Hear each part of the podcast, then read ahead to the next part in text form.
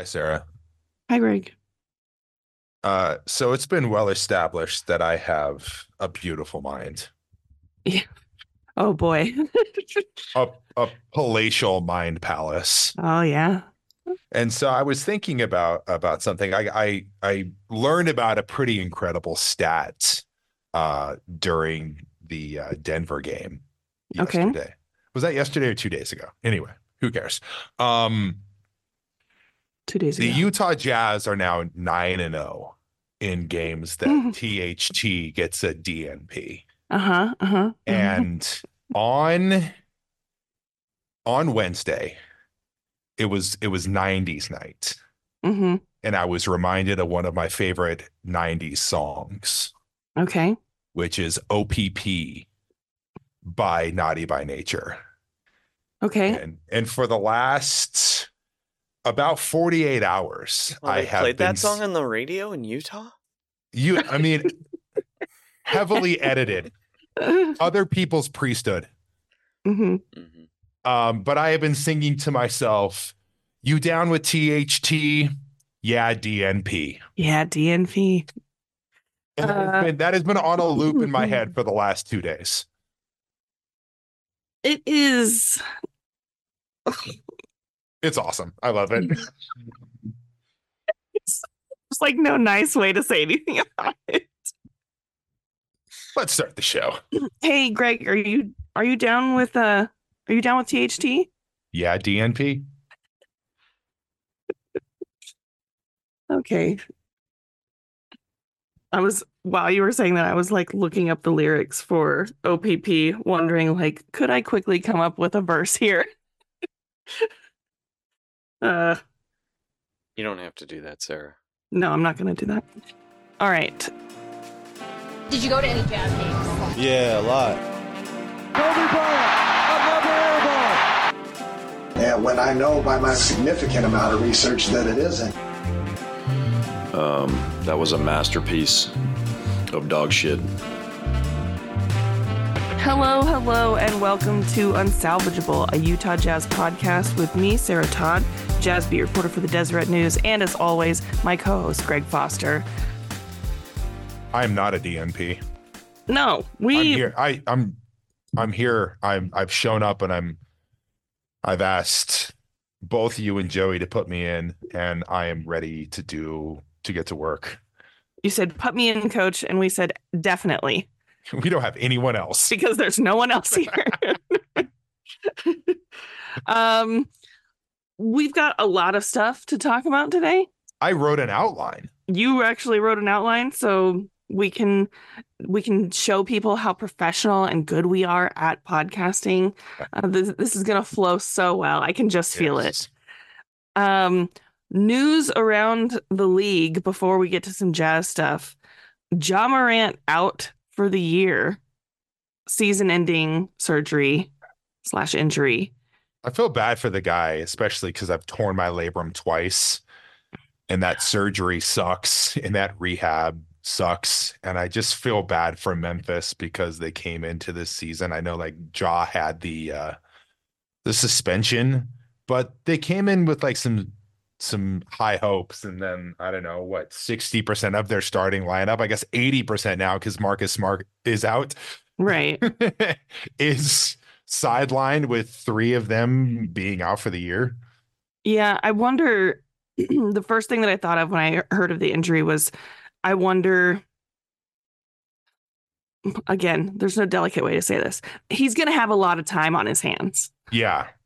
And so ja, this could go one of two ways, right? Like um the suspension plus being like sidelined for the rest of the year could really put everything into perspective for him, right? Like Mhm. like this could be taken away very quickly. Like this is not guaranteed. Um and and then again, uh shoulder rehab is a place where you can just get into a lot of stuff with a lot of downtime. Yeah, that rehab is is is not fun. So I yeah, just just ask Amy Winehouse. Am I right? oh, No. no. Oh no, no, no. very good. Very, very good. Thank you. Um, so I just I hope that I hope that this doesn't lead to like more Ja stuff. You know what I mean? I also like in the inverse, it makes me wonder too if Ja has it in him to kind of take a step back and reassess his game.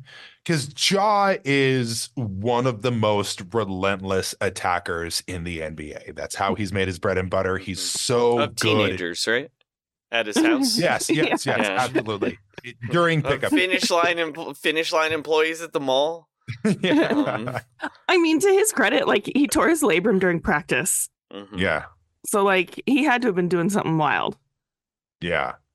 Um, but it makes it does make me wonder if he if he can take a step back and maybe reassess how he plays the game because it's like he's a relentless attacker, but he also is sleight of frame, Right. and that is usually not a great combination. Greg, how long have you been an NBA fan?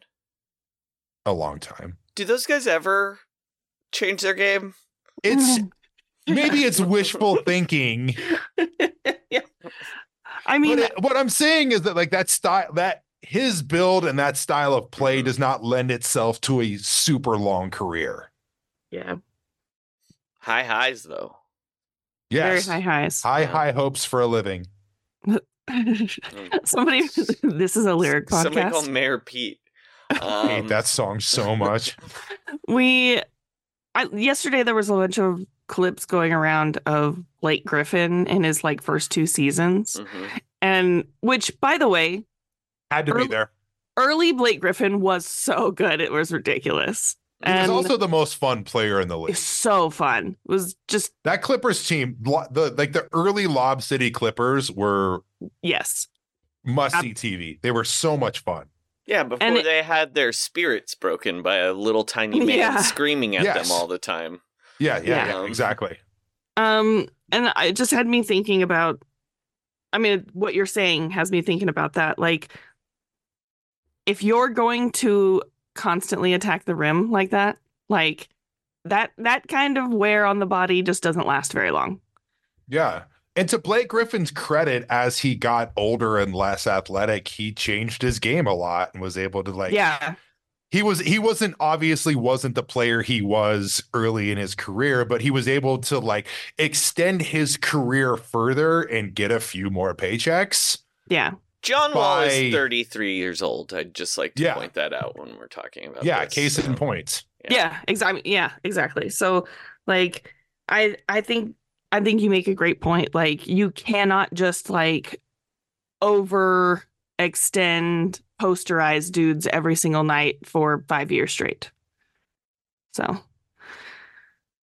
maybe that's why he tore his labrum, right? like, there there's just a lot of. I Memphis really, is a mess I really want good things for Ja. I do. i do too i like him i liked that memphis team a lot yeah, Memphis was really really fun, and I I just want them to be fun to watch again.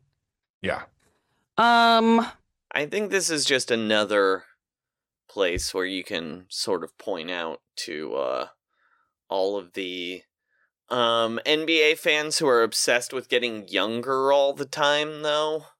uh, right. constantly that um, just because your team is 22 and number one in the West doesn't mean uh, the window can windows uh, are they close they open and close fast. yeah, Um, very fast. yeah. i feel like a, a not really that, good not example that Memphis can't win, but like no one could have predicted like 80% of their young core being out for the season, you know. Yeah. yeah Um, and also but like i think a lot of times as well like experience can trump youth i think we saw that uh when the heat won their first title against oklahoma city um and even more recently like the last warriors championship Right. you know like that celtics roster was stacked but it was stacked with young like a young team and the mhm. warriors had been there before and had the best player in the world and and played like it throughout that series Well, and also look at who the Warriors beat to get there. It's like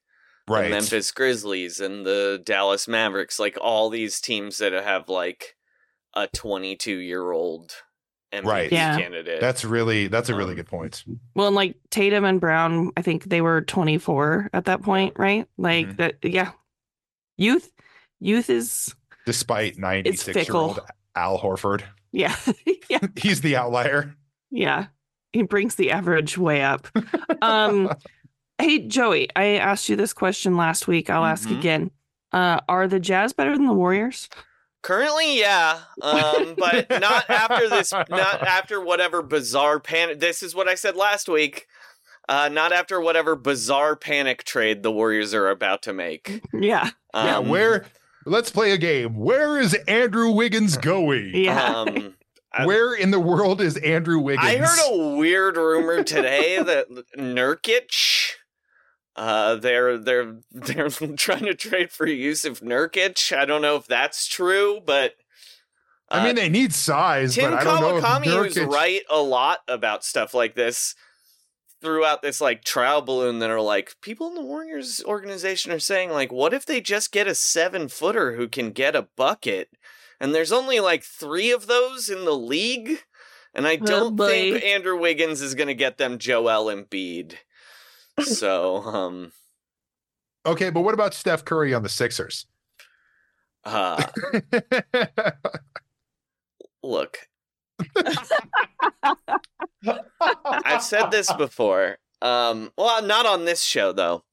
The greatest birthday present I ever got was the day the Golden State Warriors traded Mike Dunleavy Jr. to the Indiana Pacers for Stephen Jackson. Um, and now That's Mike fun. Dun- now Yeah. Mike Dunleavy Jr. runs the team, and my birthday is next Wednesday. So I'm fully ready for him to turn around and get me the worst birthday present I've ever gotten, is what I'm saying. Man, what a coincidence for him to really be running the show now. hmm I mean, very when he got the job, I said, This is the end of the dynasty. Like, people do not realize how unpopular Mike Dunleavy Jr. was with Warriors fans. Like, he. It was a bad sign that they hired him. Like, it's like, who's the least popular Jazzman ever, Greg? Like, That's a really good question. That is like, a good question. It'd be like if Gordon Hayward became the GM. Yeah, yeah, yes. exactly. Well, except Gordon Hayward was actually good. Like, yeah. I mean, they took I know. Mike Dunleavy Jr. over Amar'e Stoudemire. I mean, he Oh, was well. good, but like he, the feelings that he left behind, like there, there could be no one that people would hate more right now. I think. My brother was at a screening, a special screening of the movie Borat, and Mike Dunleavy Jr. cut in line. There were people waiting in line for three hours, including my brother. And he screamed, Don't you know who I am at the people in the line when they were mad at him. You And everyone- looked at Um, it. Everyone was like, "No, Yeah. No, you look at they him were and like, say- Yeah, that's why we hate you. You which like you need to look at him and say, "Do you know my wife?" But my wife." now the flip side of this coin. That's actually insane, though. Yeah. What a dick. the the flip side of this coin, what I will say is the Warriors fans already hate him. He's Yeah, the perfect guy to blow it up.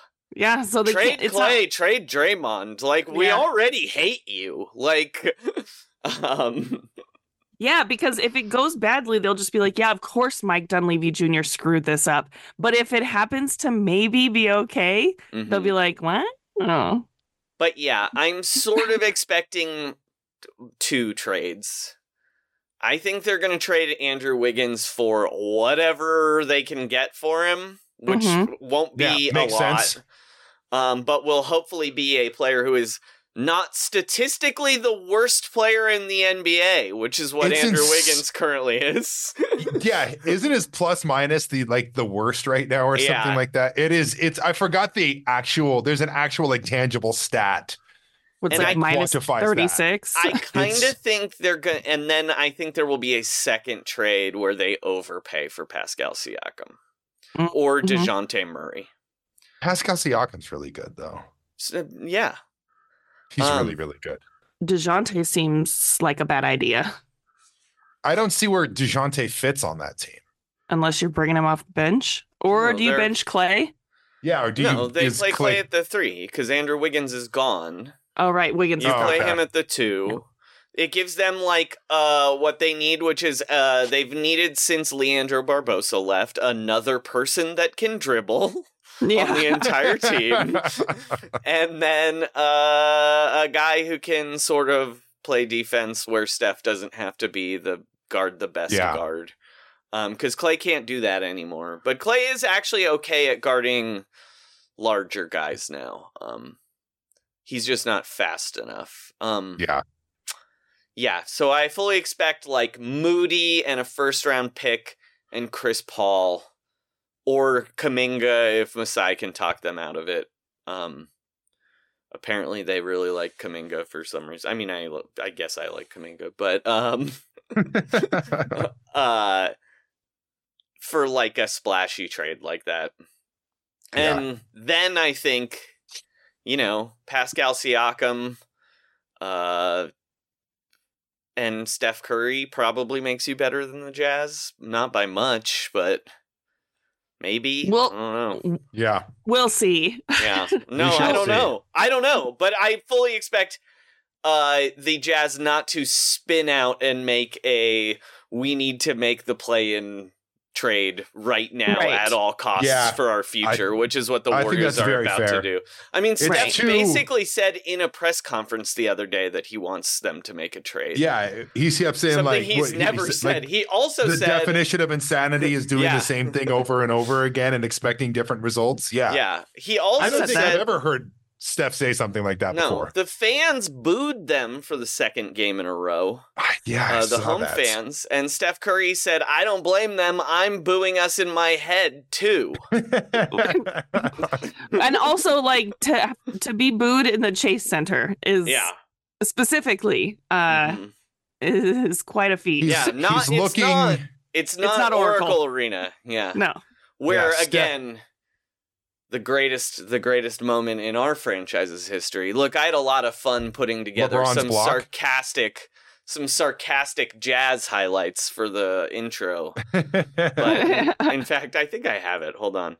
Uh Greg, have you ever heard of the time uh Joe Lacob decided to talk on the night of uh Chris Mullin's jersey retirement? He was a brand new owner.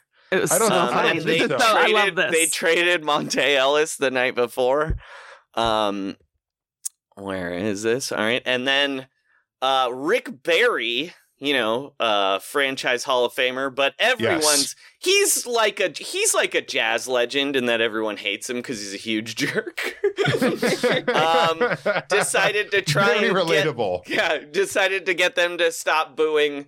It's a very funny moment because Chris Mullin is like, "All right, guys, you can stop booing Yeah, the owner oh, now," and people do okay. listen. But then Rick Barry is like, "Wait, I'm the greatest player in this franchise's Well- history. It's my turn to get them to be quiet." And then this happens. Hey, one second here. Come on, people. You fans are the greatest fans in the world. That's everybody said I have that. heard this. Yeah. Show it's a little bit of class. This is Yeah. crazy. Oh, that's that is Seriously. perfectly Oakland. I love it. Come on, you're doing yourself a disservice. All of the wonderful accolades being said to you for you to treat this man who is spending his money to do the best that he can to turn this franchise around, and I know he's going to do it. So give It him a- just made them boo more and more and Oh more. my God, It's every amazing. single- That's just like it's like throwing like gasoline on a fire. What do you expect? You know what you don't do when you piss off an entire like sports fan base is you don't tell them like have a little bit of class. Mhm. Just the roar of booze after that is so beautiful. I love it. Anyway, I I, love it, I said love this on Twitter, but the other night the Warriors fans at Chase bullied Steve Kerr into playing Moses Moody. I saw that. At awesome. every Yeah. dead ball, they were chanting for Moody, and, and, they he won, eventually right? put him in. And that is the first and only time Chase Center has felt like Oracle Arena to me. Because guess what? They did that with Jeremy Lin and Marco Belinelli like for entire seasons. They bullied Yeah. Don Nelson into playing those guys. Um, Incredible. Yeah. I I honestly can't Bullying believe that that's happening. It, I can't believe it's happening at the Chase Center. I just like didn't expect Yeah. that kind of a fan reaction from like that crowd. And so well, I think they're Uh, so bad the rich guys have left. Probably would be my guess. that's Um, probably a so the point. old fans are back in the building. Uh all right, enough about the Warriors. Yeah, sorry guys. The the Clippers and the Nuggets are good. I mean Nuggets despite their they getting walloped by the Jazz. I will. I'll say this. I wrote it in the outline that like Denver's playing like a championship team, and let me like explain that because it seems like they're kind of they're kind of just coasting right now, especially like Nikola Jokic. But it's almost to be expected because it's like, okay, well, we're still in like the upper echelon of the Western Conference, and we're obviously going to make the playoffs, and we're going to turn it on when it matters. They have I mean they have one of the best home records. I Yeah. they're they're like they played more games than Minnesota and OKC, but they're only like two games out or one game out from being number one in the West. Like Denver is still really good. I'm it. Yes. We're gonna go through our midseason awards during this episode, and like it was very hard for me to not just be like, yeah, Jokic is still the best in the league. Yeah, I think you can, you know, there's certainly an argument to be made about that. The guy is the guy is incredible, the team's really good. It just kind of seems like they're coasting a little bit, Yeah, it does. but they're but they're also a team that's good enough to be able to do that and still be a game or a game and a half out of first place in the West. on the on the outline, is this supposed to be uh Milwaukee versus Boston? Or is it No. Minnesota? Oh, No, that was earlier in the week, the Minnesota uh Boston game. They Right. went into overtime and oh, right, right, right. 45 like it was it was it was like you know the two the two top teams in both divisions like going at it and i don't know if you, either of you watched that game but it was I only watched the highlights one after. of my games of the year it was awesome I I but I did watch the uh, Milwaukee versus Boston game in which they switched off in which they just stopped playing basketball to the point that they didn't even play their starters to start the second half. Like hmm they sat them down, which I don't know. I just like don't understand that tactic. I listen, I get that you're on the second night of a back to back and and they had that huge overtime game against Minnesota. I get all of those things, but like if the game is hard, the players just don't have to play in the second half is not a thing I've ever heard before. well and did you see like the tnt pulled the game yes, I was watching it when it happened. so funny so embarrassing that TNT and when they switched, uh Ernie was like, yes Well, we can't show the OKC game because that one's like a 40 point game. Um, so I guess we'll show the Knicks and the Mavs, which was also a 20 point game when they switched to it. It ended up being close, but like Yeah. it was so funny that it was so embarrassing that they had to go and switch to the 47 and 28 game between the Mavs and Knicks. i loved it Incredible.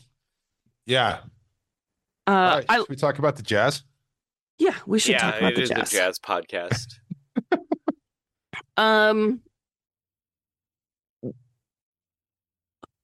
let's let's save this top one for next time sure because there's some other stuff. But um the Jazz are 12 and 4 in their last 16. As it's you a said, month of this it's as- it's as you said, they are 9 and 0 in uh THT DNPs.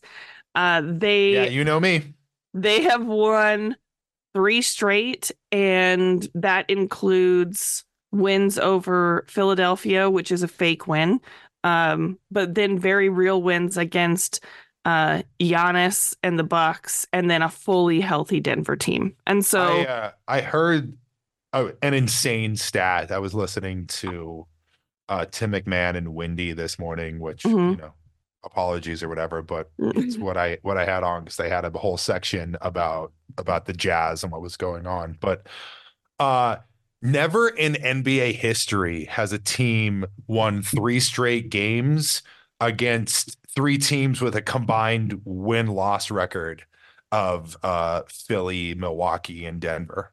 Just thought it was kind of a fun stat. And yes, I know that Philly was without uh, Joel Embiid, and Milwaukee was out with was without Dame, but you play who's in front of you, and they rattled off three straight wins that I had marked as three straight losses. Yeah, I mean, I thought they were going to go 0 and 4 against. Boston because they had Boston, Philly, Milwaukee, and Denver as a four game stretch. and I thought they were going to go 0 and 4. Row. Yeah. And so for them to go 3 and 1 in that. Now listen, the the Philly game it is it is a fake win. I mean, it's a win in the in the col in the win column, right? But like yes. it wasn't just Joel. They were missing three of their starters, so they had yeah. no Joel, Anthony Melton didn't play. Anthony Melton, and Tobias Harris yeah, all out. Tobias Harris. Yeah, yeah, yeah.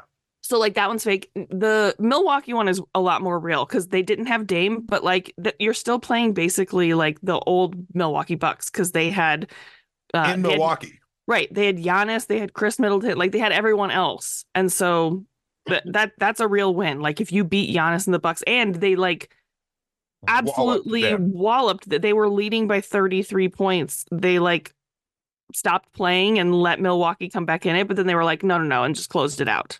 Yeah. Um, and then they Super- super impressive. And then they blew the doors off of a exactly. completely healthy, fully stocked Denver team. Yeah. Um, Which Denver doesn't win in Salt Lake City. It's very weird and very fun. yeah, it is very weird. Um I I'm so impressed with the way that the Jazz are playing and I think that this is kind of what you expected before like going into the season like this is how they were supposed to play. This is what I had in my mind when I was like, this is a play-in team. Yes. This is this is like exactly the type of team. Like this is a carryover to how they were playing last season when they caught everybody by surprise. And I think honestly like for the reasoning behind like why this is happening for the Jazz, I it might be I might be putting a little bit too much credit on this, but I really, really, truly think this has a lot to do with Talen Horton Tucker and Collin Sexton. I really do. Yeah. Like, because I think that early in the season, you had a lot of guys falling into like ISO ball, not just Talen. Like everyone was doing it. And it was, It was a my shot, your shot kind of thing. Well, I'm not going to get the ball for the next six possessions, so I'm going to shoot now. Yeah, and so when you have like two of your main ball handlers in Talen and Collin playing that type of ball where like no one expects them to actually pass it, then it just creates like the domino effect of like everyone playing like crap. And so I think that you know, we saw that Talen wasn't ready to like take the next step and like change his game, but Mhm. Collin was. And Collin he has. He's Yes. been Collin Sexton has been spectacular for about five weeks now. Yeah. He's and been really, really good. He's cut like his shooting percentages are up, his points are up, his assists are up, his defense is good. His assists are way up. It's like I checked the stat, I think it was last night I looked at it, but over the last 15 games, he's averaging like a career best like 4.6 assists with just 1.6 turnovers per game. Yeah, and that's the other thing. Like the Jazz were something like 27th out of 30 teams in turnovers early in the season. I mean, right. that was one of the things we would talk about. It's like every game they had 22 to 25 turnovers. And like, it wasn't like you're never going to win a bath like consecutive basketball games playing that way, especially in a league that's as hyper competitive as the NBA. And they've cut that down. And the zone defense thing, I think, is another thing that's really worked. And like, strange that a zone defense is catching teams off guard, but it is, and it's working. And I think the you know, a lot of the things that were a problem early in the season, it was the ISO ball and the turnovers and the communication. Like after every game, the guy, like, Yeah. Will was saying like we need to communicate more. Even the guys, they're like hanging their heads in the locker room. They're just like we're not talking out there. And so I think that forcing them to play zone um was a little bit of a stroke of genius for Will Hardy Yeah. as a coach because like you can't play zone if you don't like talk to each other. And Yeah. so I think that yeah, I think that they he just like forced their hand a little bit. Like Yeah. all right, this is what we're doing, this is what we're playing and if you actually want to be successful, like you have to talk to each other. Yeah. And can I can I brag on our behalf Yes, please. really quickly? Uh, because we said this going into the season and in the early aughts of the season of like, hey, this team has a lot of talent. Like there's Mhm. a lot of of of guys on this team who are NBA level players. But it's kind of a hodgepodge right now and it's going to take a minute to establish that cohesion, that chemistry, that teamwork as well as like it's going to take time for Will Hardy to figure out his rotations. Like Yep. there's going to be some experimentation there and like we saw early on that John Collins and Walker Kessler with Lauri Markkanen on the floor doesn't work. So like, okay, so now Lauri's at the four, John Collins is at the five, and you know they're working. And and you know the THT thing was a disaster, and that's you know now Kris Dunn is playing as well as he's ever played in his career So good. and like so he figured out he figured out through that experimentation his minutes distribution as well as his rotations and more than anything else he's got the entire team buying in which i don't think he had at the beginning of the season but something has No. clicked there Right. and i think that is that's a sign of a really really good coach I mean, especially because if you look at how pissed off he was, yes like let's he not He was for- so mad at the beginning of the season yeah, let's not forget they got blown out in Portland. And he was like, if you want to wear a Utah Jazz jersey, you got to give a shit about the Utah Jazz. yes He benched a bunch of guys and started Omer Yurtseven. Like yeah he he was mad. Uh he called their loss in Dallas the masterpiece of dog shit. Like he he was very very upset. And so to go from being that visibly and audibly upset to then getting everyone bought in, like that's not usually the mm-hmm. the Yeah. chain of events, right? Like it's usually the the other way around. It's usually like that that could have led to something pretty bad. And that's kind of what I was anticipating if we're being honest. I was like, "Oh man, he's really mad. Like it's going to be hard to get these guys on board now." As someone who roots for Uh, a team with a very similar record, I would say um, uh, I wish I had a coach that was mad at people ever. Um, right? I mean, and like that I think that Hey, now he broke he broke a chalkboard once. Will's he used doing to get mad. He doesn't get mad anymore. now he just goes out and like uh plays the wrong rotations and then goes we're a championship team. I saw it two years ago, and it's like you almost lost to the Pistons tonight. Anyway, keep going. Sorry, back Yeah. to you. Sorry, I'm I just mean- so mad. I just want to walk into the ocean. to all the your time. point though like will hardy is doing a bunch of things that like steve kerr isn't willing to do right now and that Yeah. that's like a very that's a good thing No, which is- that's exactly why I brought it up. right actually. it's an So- insane thing to say like he's he's willing to like he's willing he started THT. He was like, I'm going to give you the opportunity. You were starting last year when we finished the season. He played himself out of the starting lineup. He started a rookie at point guard and he started, then he got hurt. And then he was like, something's still not working. And so he's like, you know, "F- it. Let's do Collin Sexton and Kris Dunn together and see if it works. And it absolutely does. Uh, Kris is great in that starting lineup. He's really good at getting Lauri going. Collin is very good at getting John Collins going, which is Mhm. not something I anticipated. Weird happening. how good the pick and roll is now with Collin Sexton. Like that's not something I expected at I mean, all. Collin Sexton being a great pick and roll player is not something I ever really expected. No. There's a, there's another thing that I've seen as of late in this this last month during this this hot streak. The Jazz are running Oh, they're running they're so running- much. and they're running teams out of the building. Like I I don't I have been watching the Jazz for a very very long time and they've almost always been a half court team. Right. especially like Quinn Snyder was that way and and moving you know back even further like that's what the Jazz were under the Jerry Sloan era. It was set up the offense let's run a pick and roll. If that's not working let's kick it out to the open man. Right. that was that was the offense. And to see this team at sometimes running that like 7 seconds or less Phoenix Suns offense is so much fun to watch. And it works. Like they've got the horses. They have the athleticism.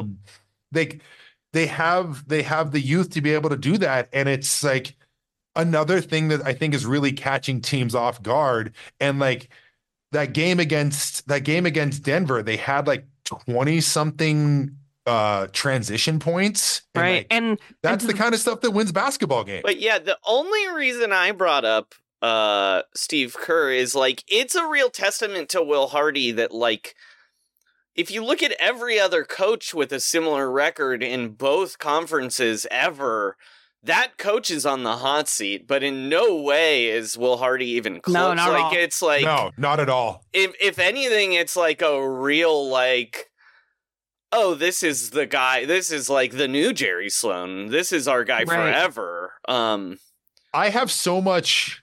I it's it's wild talking about a guy with a losing record who's never made the playoffs. Yeah. And like, and he's like brand new. The guy is 36 years old. Right. mhm. But I have almost complete faith in Will Hardy. yeah.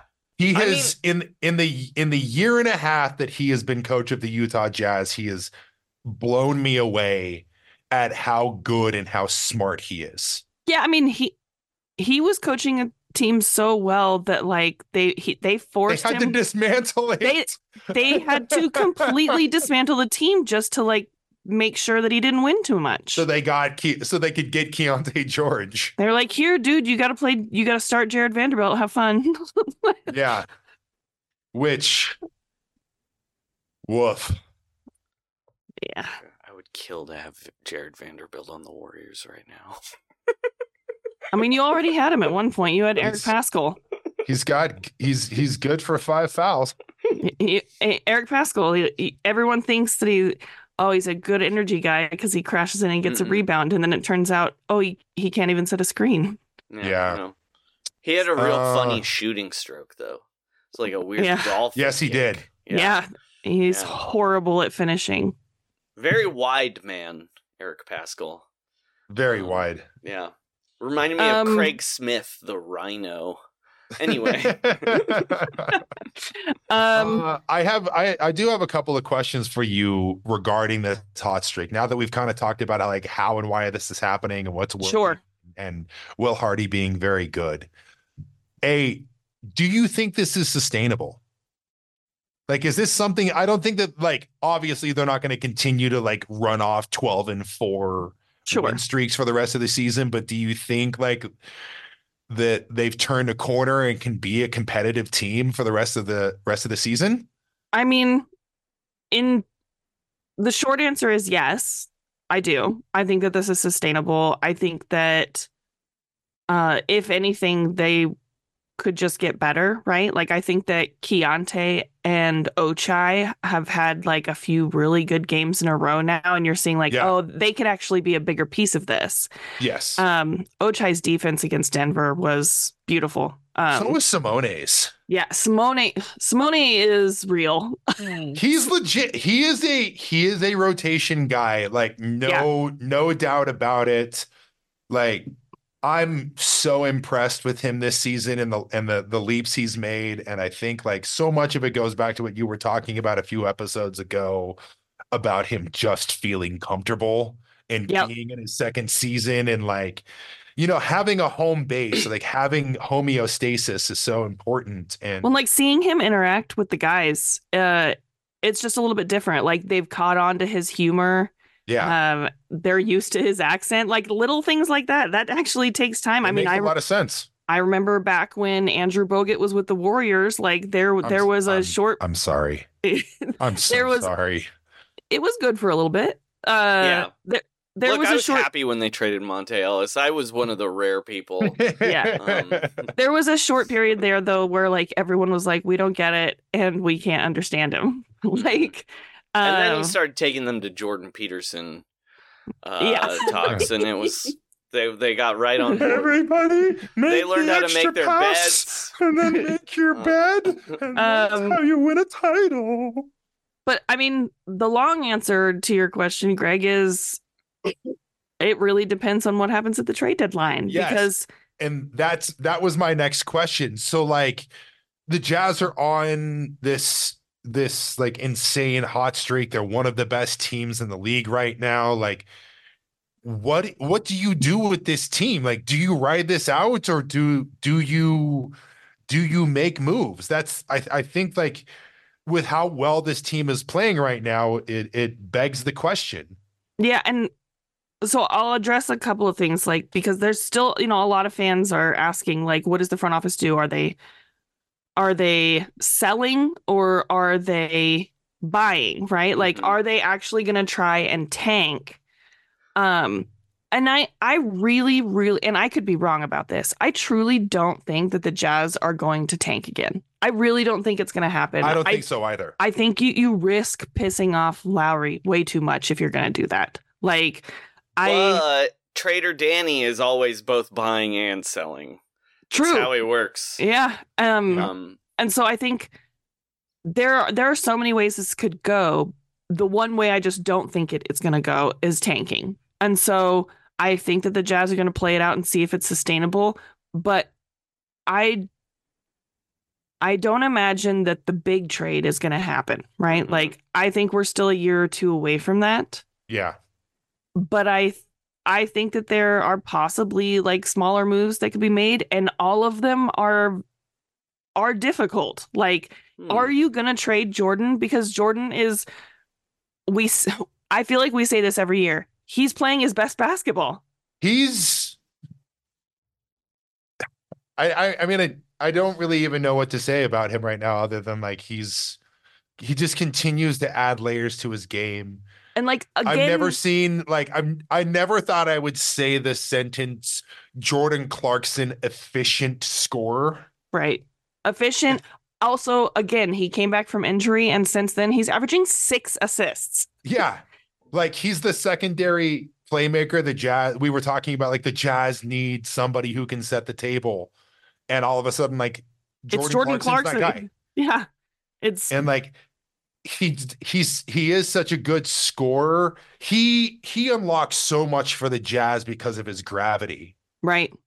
because he can go ISO and like that opens up like cutting lanes for guys like Lauri and Ochai and and Yep. like and then that leaves Simone Fontecchio who's shooting like 45% from the corner. Right. Like it just it opens up so much, but now like he's getting the ball to those guys. Yeah.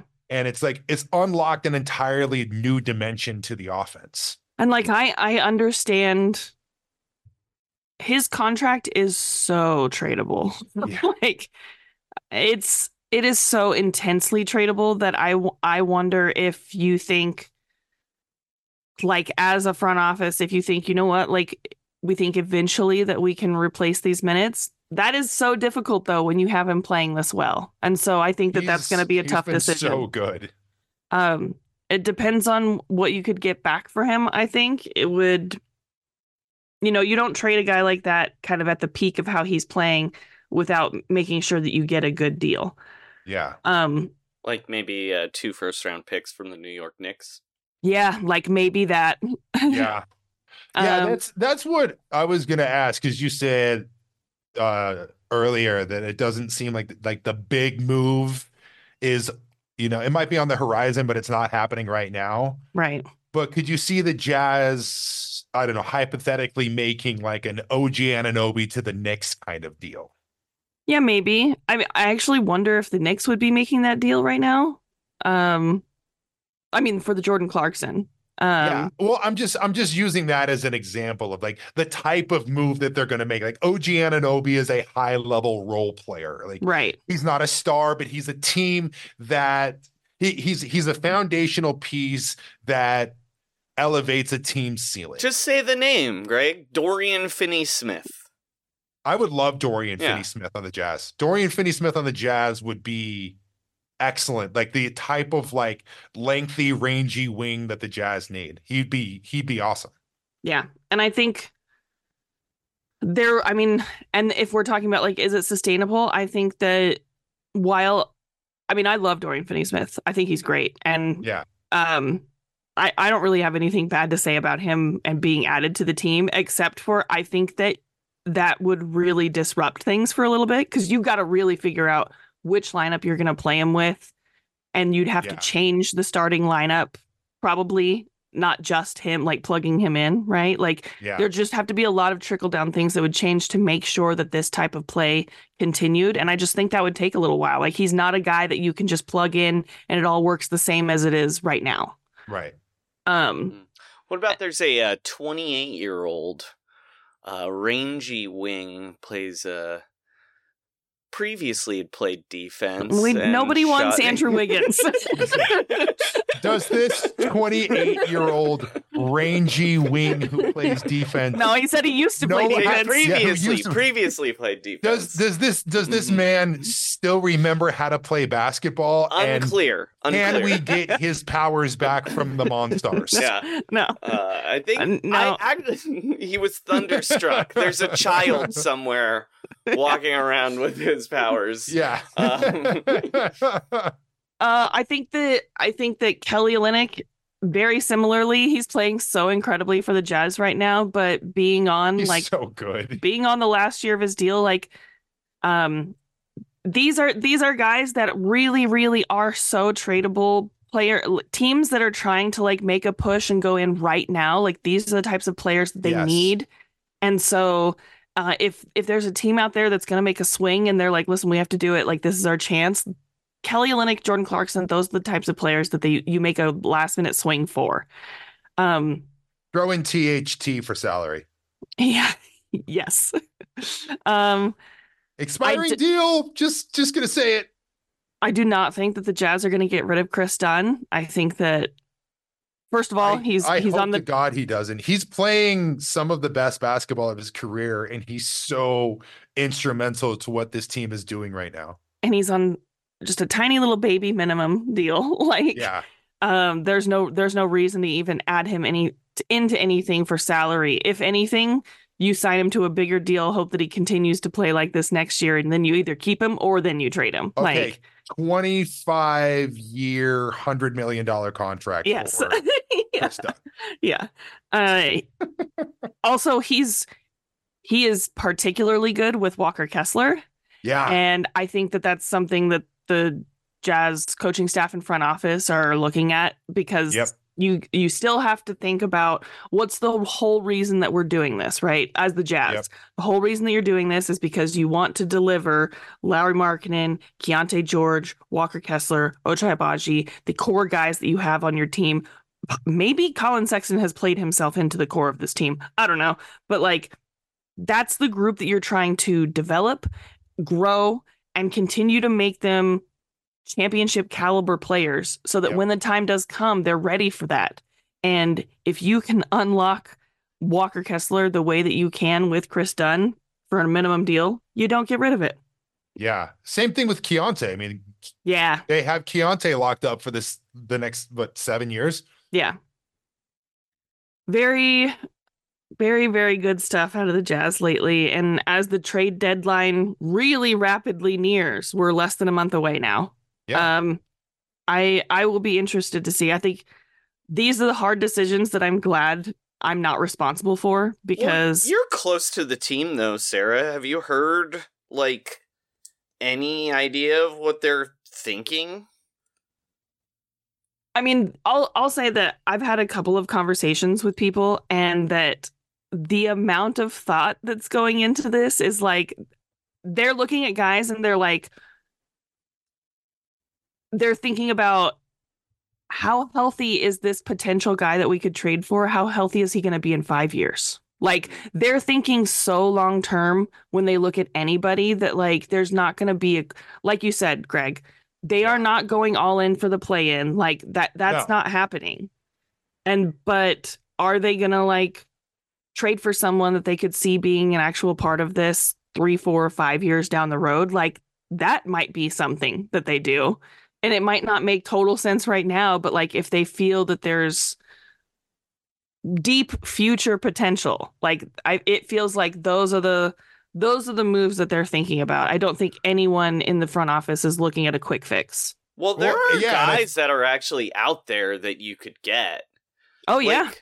Like, I mean, eh, he he's kind of a weird fit considering who you have on your team, but like the Jazz could easily trade for Anthony Simons like tomorrow. And he's Right. Yeah, awesome and on your timeline. There's plenty Right. of guys like that. Like right. and I think and that I think that's a that's a really good point because I think that those are the types of players that they're mm-hmm. looking at. Hmm, And so then- like a 27 year old wing who No, Used to no, play no. okay, Andrew Wiggins for uh, some saltwater Done. taffy. Done. and a Done. couple boxes of Done. fry sauce. I'll What? throw in Kevon Looney too. what Um, is what what is Andrew Wiggins' uh, contract again? It's actually not that bad. Uh, The and I'm kidding. I'm not even kidding. No, no, I'm serious. It's under thirty million dollars, and it descends. wow. yeah. But still, No, All but right. that's like actually just like starter money now with the new. yeah. But like, I mean, Yeah. above above He's twenty is yeah, above but- twenty is too much for him. yeah. Oh, for sure. Oh, Yeah. don't get me wrong, but I'm just saying it's not Zach LaVine money. You know what I mean? No. Like, Yeah. uh, I'm so glad to hear there aren't any Zach LaVine to the Jazz rumors. That, Yeah, that I warms just- my heart. Not that I don't think Zach is good. It just I I don't see that working in the slightest. Anyway, shall I we think move on? Yeah, I think just a little bit more on the trade deadline. I think there, I think there is hope from the Jazz front office. Like they, I do feel like if you have that much in the asset covered, you do start to get a little itchy, right? Like you start to get a little antsy, and so it does sometimes feel like there's a little bit of that. At the same time, though, I think anything that they'd be willing to trade out right now could still net them picks. And so it doesn't feel like they're really going to lose too much if they start kind of making some of these role player moves. mhm. So that's that's good. Um Yeah. holy crap. We have gone we've talked so much. Let's we're going to do our mid-season awards. Yeah. Mhm. It's the season's half over. It is. It is Time half flies over. when you are having fun and your team is 12 and 4 over their last 16 games. And you know what? Time goes really slow when you're not a Jazz fan. We're covering all ends of the spectrum here. I think that the mid-season awards, I I want to put like the the caveat up top that I do not think that the picks that I'm making will win these end of season awards. Honestly, I really am just being like, here we are midway, like who it is right now. Yeah, there's still Um, 40 plus games to play left. This is just where we're at right And now. And even some of these guys, I don't think that they'll get the end of season awards, but they deserve love and praise for how they've played up to this point. yeah. Oh, that's not how I chose mine, but okay, keep going. Some people Um, just want to see the world burn. no, All I chose let- mine based on who I think is gonna win. Oh, you Okay. did? Yeah. That, oh, fine. That makes it even more fun because we can talk Cool. about the spectrum. So, um, MVP, Greg, who did you choose as your midseason MVP? I chose the the guy I actually like think is playing the best and deserves MVP is Joel Embiid. I think he's having an unreal season. I heard a stat the other day that he has scored more points than minutes he's played, Oh, that's funny. which is un like unbelievable to think about. He's averaging like 35 13 and all of a sudden six assists. Yeah. The Philly is third in the East. He's amazing. The only thing is he's going to miss his 10th game tonight Right.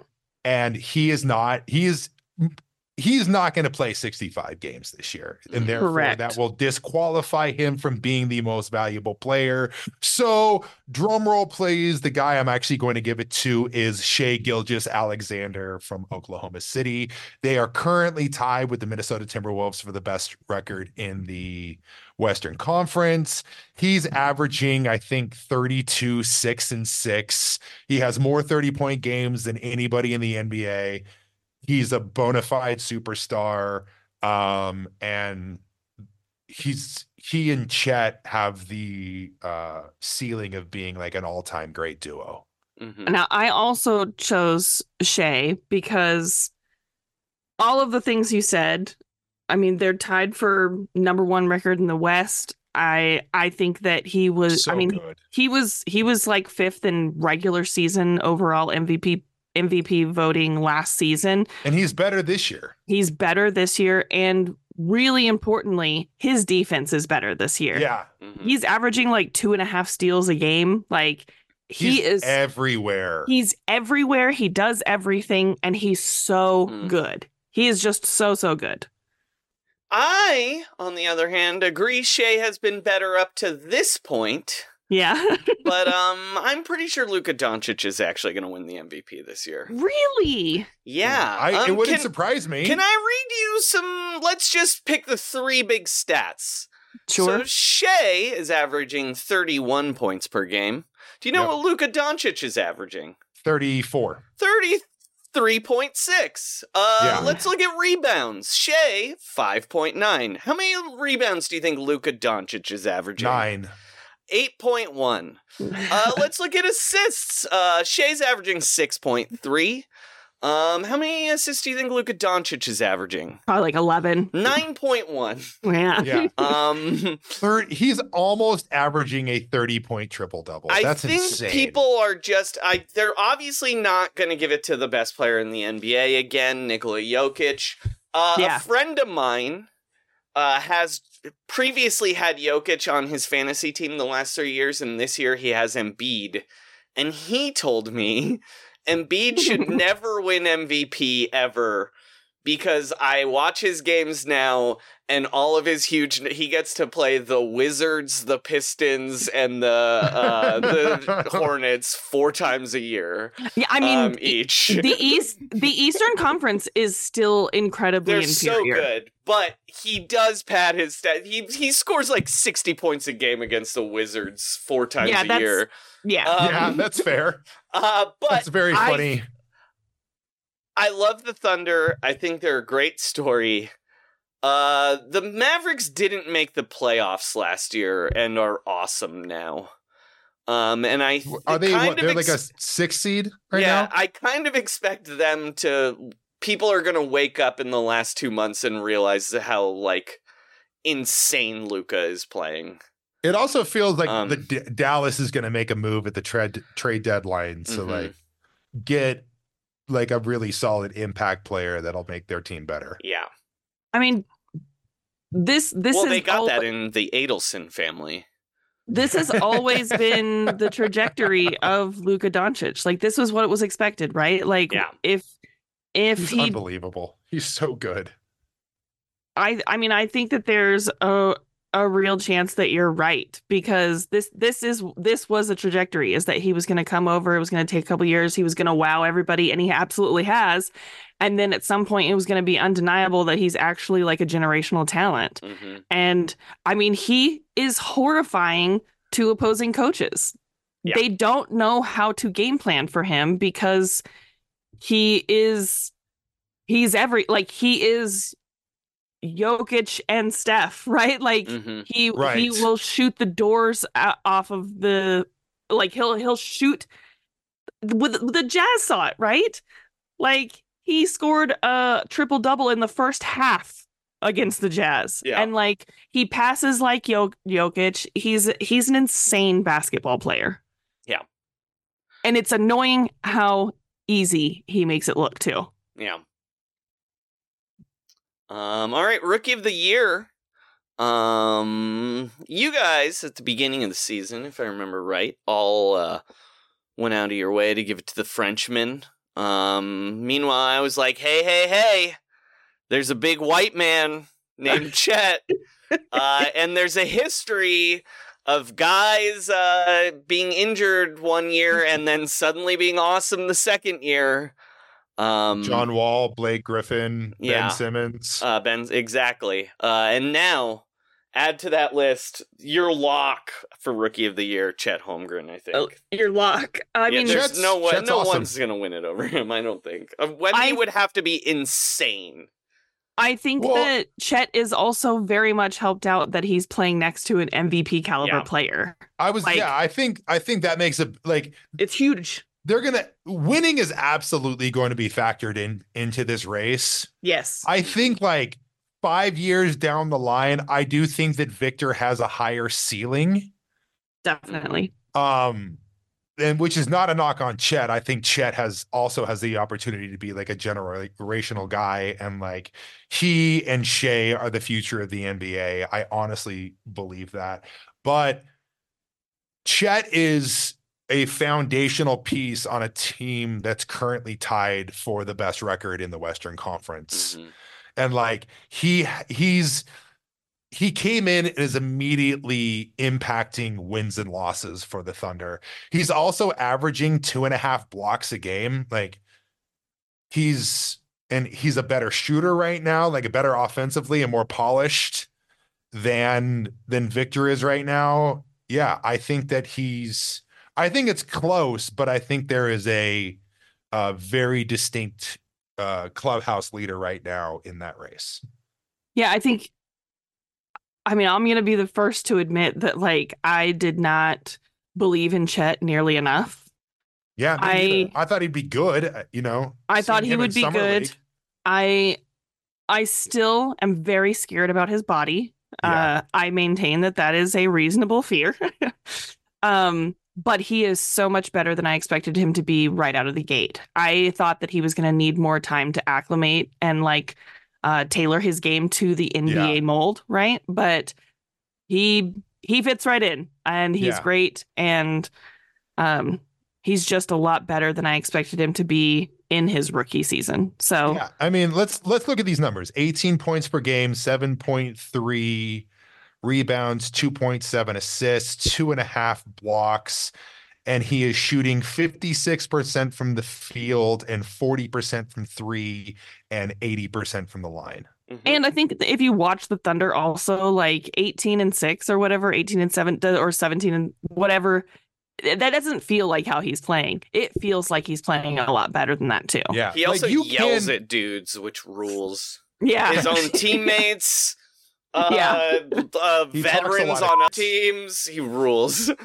Yeah. Uh you could honestly make an argument, especially with how well Oklahoma City is playing. Like Chet is the second best player on Oklahoma City. right uh, Yeah. yeah.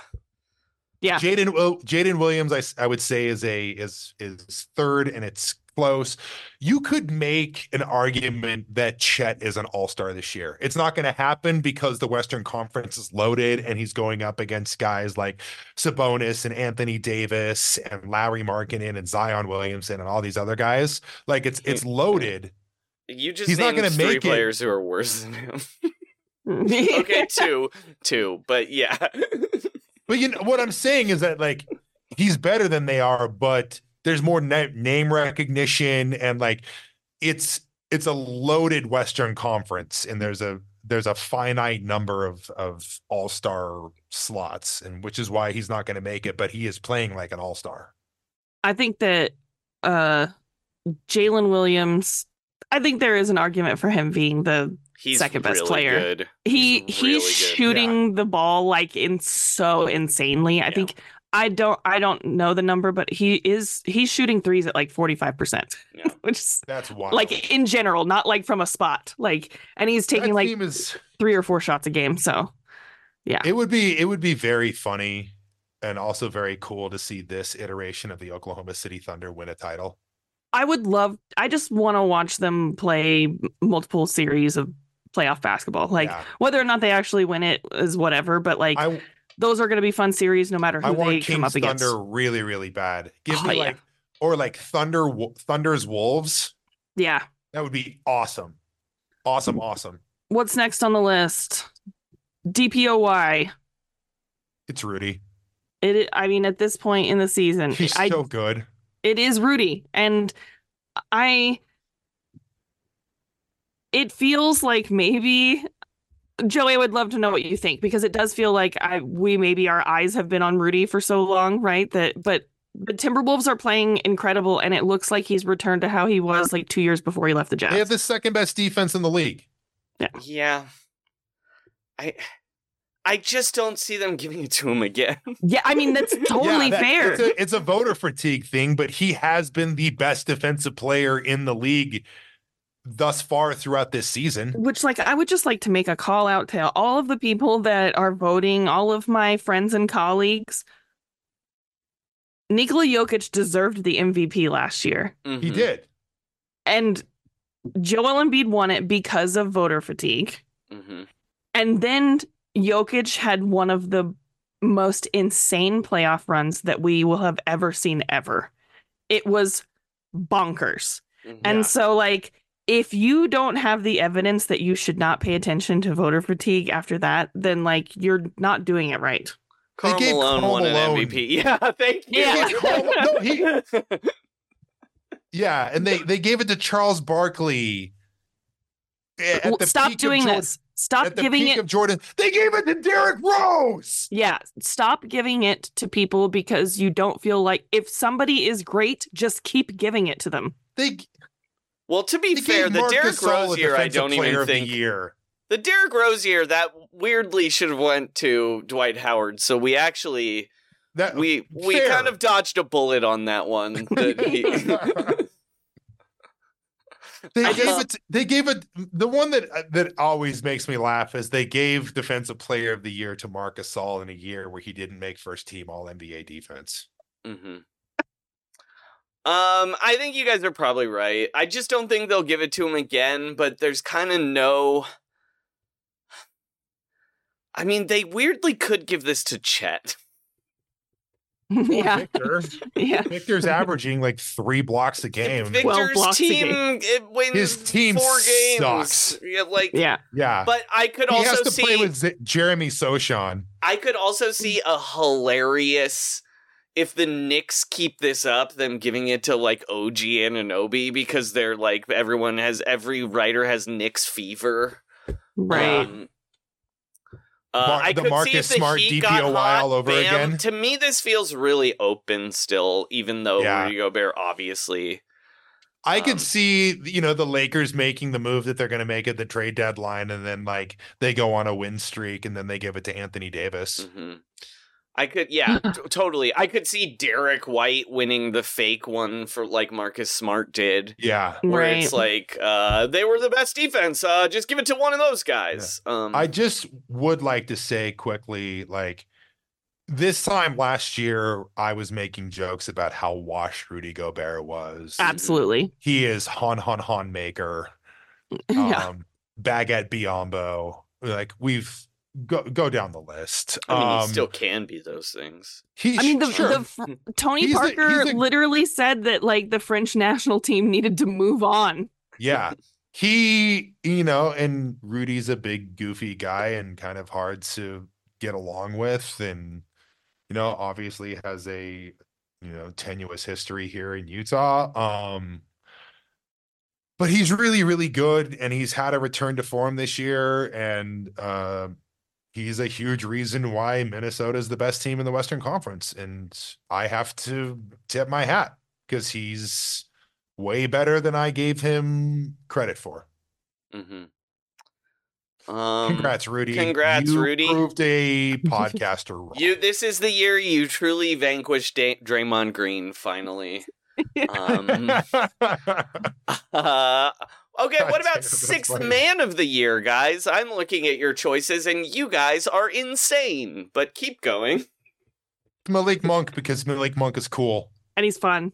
I like It's watching true. him. That's all I care. I don't care Yes. about anything else. Norm else. Powell is obviously going to win this award. That's though. fair. Yeah. Um, Especially if the Clippers keep playing Yeah, like If they- there's- yeah, if Norm they keep Powell doing is playing this. insane all year. he's year. so good, man. Um, I was and so also mad. a Clipper wins this award every other year. It's the law.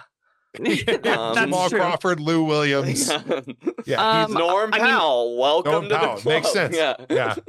I will also say that uh, you know if Jordan Clarkson continues to come off the bench, like he could win this a second time if the Jazz like sustain their winning. Um, Vegas has Wait for actually the for the New Tim- York Knicks when he gets traded. Yeah. Vegas actually has uh Tim Hardaway Jr. like as the pretty heavy favorite for this award. By the way, Look at Um, that. Good for him. yeah, good for him. Love Um, Tim Malik Hardaway Monk is so fun to watch. I love him. Um, I I also love that. I mean, I we talked about it last season, but like his resurgence of his entire career and it being in Sacramento, it just all fits really perfectly somehow, and it makes sense, and I love Yeah. it. Um, who's your sixth man? Oh, Norm Powell, right? Yeah. that's also a great pick. That's a very good pick. It's a I smart I would love pick. to see it. I love Norm Powell. I was so mad when the Clippers got him. I wanted the, I wanted him on the Jazz and like back then when the before the trade happened there were like some slight rumblings that like the Jazz were looking at Norm Powell and I really wanted that to happen and it didn't and now I'm sad. Um, most improved player. This one seems to be kind of the like the runaway. It's Yeah. Tyrese Maxey. He's really good and awesome and I love him. He's he is. Um, He's really this fun. I just hate this award. I'm gonna be honest. I mean, I like I like Tyrese Maxey for this award because I feel like oftentimes this goes to someone that's good and then they're just like m- just mildly better and we just decided to give it to them, you know? Yeah, but that's why. That's or- why or I don't like Tyrese Maxey for this award. It's like, yeah, he was basically the second best player on the Sixers last year too. Like, But I mean, I Uh, like him for it because he is. I mean, with Joel playing, I mean, I think that Joel is playing even better this season, and Mhm. he's Maxey is averaging six more points yeah, and three more assists this season, which like yeah. could have gone the other way. And like, I know that there was a hole to fill after Harden left too, but it That's is the story right there. Right. Mhm. But I I think that there, there was a chance that, you know, he doesn't really step up, that maybe like Tobias starts like just holding the ball more, you know? but yeah, I just leaves. wish they would give these this award to. Like Tyrese Maxey is obviously going to win this award, but Yeah. the actual most improved players in the NBA are like Jalen Johnson, Aaron Nesmith, and Yeah, Right. yeah, yeah, yeah. uh, and I don't know, uh, oh Coby White. Guys, everyone was like, these guys are going to be out of the league in a year, Right. and now they're Yeah, starters totally in the fair. NBA. That's actually who this award should go to. Coby White Yeah. is like a sneaky dark horse for this award. I love it. I love it. I would if love they to ga- see if that. they gave this to Coby, that would make me so happy. Yeah, yeah. I'd love to see it. But yeah, Vegas basically has Maxey like you can't even make money gambling on him. then the only guy it's like le- what close- Lauri was Yeah. last year. the only guy close is Sengun, who again was also awesome last year and it's I like, him a lot. Yeah. Um But yeah, Um, my I would like to change this award. Give it to guys who don't who aren't going to win awards in their careers. Yeah. Yeah. You can't. How about this? If you make an all star team, you can't win most improved. I mean, I do like that Lauri won it last year. I like do too. Mhm. he went from being like a third option. No, I'm saying at I'm saying now. Now now make the rule. It was Right, cool yeah, for yeah. Lauri. And Yeah, now, yeah, yeah. now we stop. Now we make now we Yeah. Um. Okay, we've got coach of the year. Uh, I went with Chris Finch. What he's done in Minnesota is awesome. He's figured out, like, he's turned the team over to Anthony Edwards. Anthony Edwards is the guy, and he's figured out what was one of the most glaring conundrums in the NBA coming into this season, which is how do you get KAT and Gobert to work? Right. It works now. and i think that that's actually the biggest point for me when when we're thinking about uh chris finch is like everyone was kind of expecting like oh well if you want to make this work you have to get rid of KAT right Yeah. Mhm. and he he actually made it work without having to do that Yeah, that's that's like I mean, that's maybe huge. should still give her to KAT. Though. yeah yeah yeah Uh, yeah. there's a chance i could still make them better um i'm giving this one to mark daigneault yeah, that's the correct answer. Our friend, Yeah. the, our the Frenchman, the Frenchman. No one knows what he looks like or sounds like. Um, He's Mark awesome. I would not hate that. uh mark daigneault i just w- want to remind people that like he was the coach of this team when they were they had 22 wins you know Yeah. like and i think about this when i think about this it reminds me of like the brett brown sixers right like Right. it is truly incredibly hard to coach a team through their losing days and still be there when they're at the top it is It- really really hard to do that It really helps when they bring in a guy who looks like Boo Radley to yell at everybody. Um, uh hot take slash prediction, Sarah. Yeah. Uh, does Will Hardy ever win a Coach of the Year? Uh, absolutely, yeah. I agree. He he does have a face for a coach of the year. Mhm. I agree. Yeah. I think it's going to happen one of these days. That's all. Anyway, I mean, I, I think that the Jazz are the type of team to keep a coach through the bad days and the good days, right? Yeah. Um, and I think that that can net you a lot of favor in the NBA. Like if you're the guy that has the young guys and you don't let them lose hope when they suck, right? Yeah. Or when you're tanking, and then you're still able to build them back up and you can coach them to what looks like to be a top three team in either conference. That is Yeah. very, very good coaching. agreed. So some something to look forward to for Will Hardy. Uh that that's it, right? yeah, that was We- fun. We did it. We did all the things. We Um did it. Greg, please tell people how they can call in and leave us a message. Yeah, we want to do uh an unsalvageable call-in show in the very near future, but we need you guys to call and leave voicemails and or text us.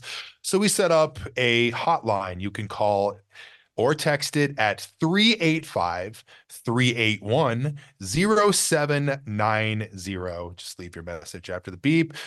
Uh, whatever you want to talk about, basketball or anything else, just leave a damn message. And yeah, if you're interested in a uh, a uh, a 27 year old wing who maybe used to be good at defense, um, so give me a No, call. no, Um, he's no, for no. sale. He's for sale. Uh I real quick, I want to shout out um longtime listener Clayton. I sat next to him on the flight to Boston recently, and he was like, he was an absolute listener and a fan. And so, uh, oh yeah. shout out to the people that are actually giving us their ears. And um, I'm really sorry, Clayton, that you ended up buying tickets to that Boston game and watching the Jazz absolutely get stomped. But uh, they've been good since. So, um, you guys know what to do. Rate, review, subscribe, download, do all of the things. Call in for our call in show, like Greg said. You can follow Greg at Dad Sham Dad. You can follow me at NBA Sarah. You can listen to Joey's other podcast, Round Ball Rock. Mhm. And we will talk to you next time. Please take Andrew Wiggins. Anyone. No, no, no. Yeah, DNP.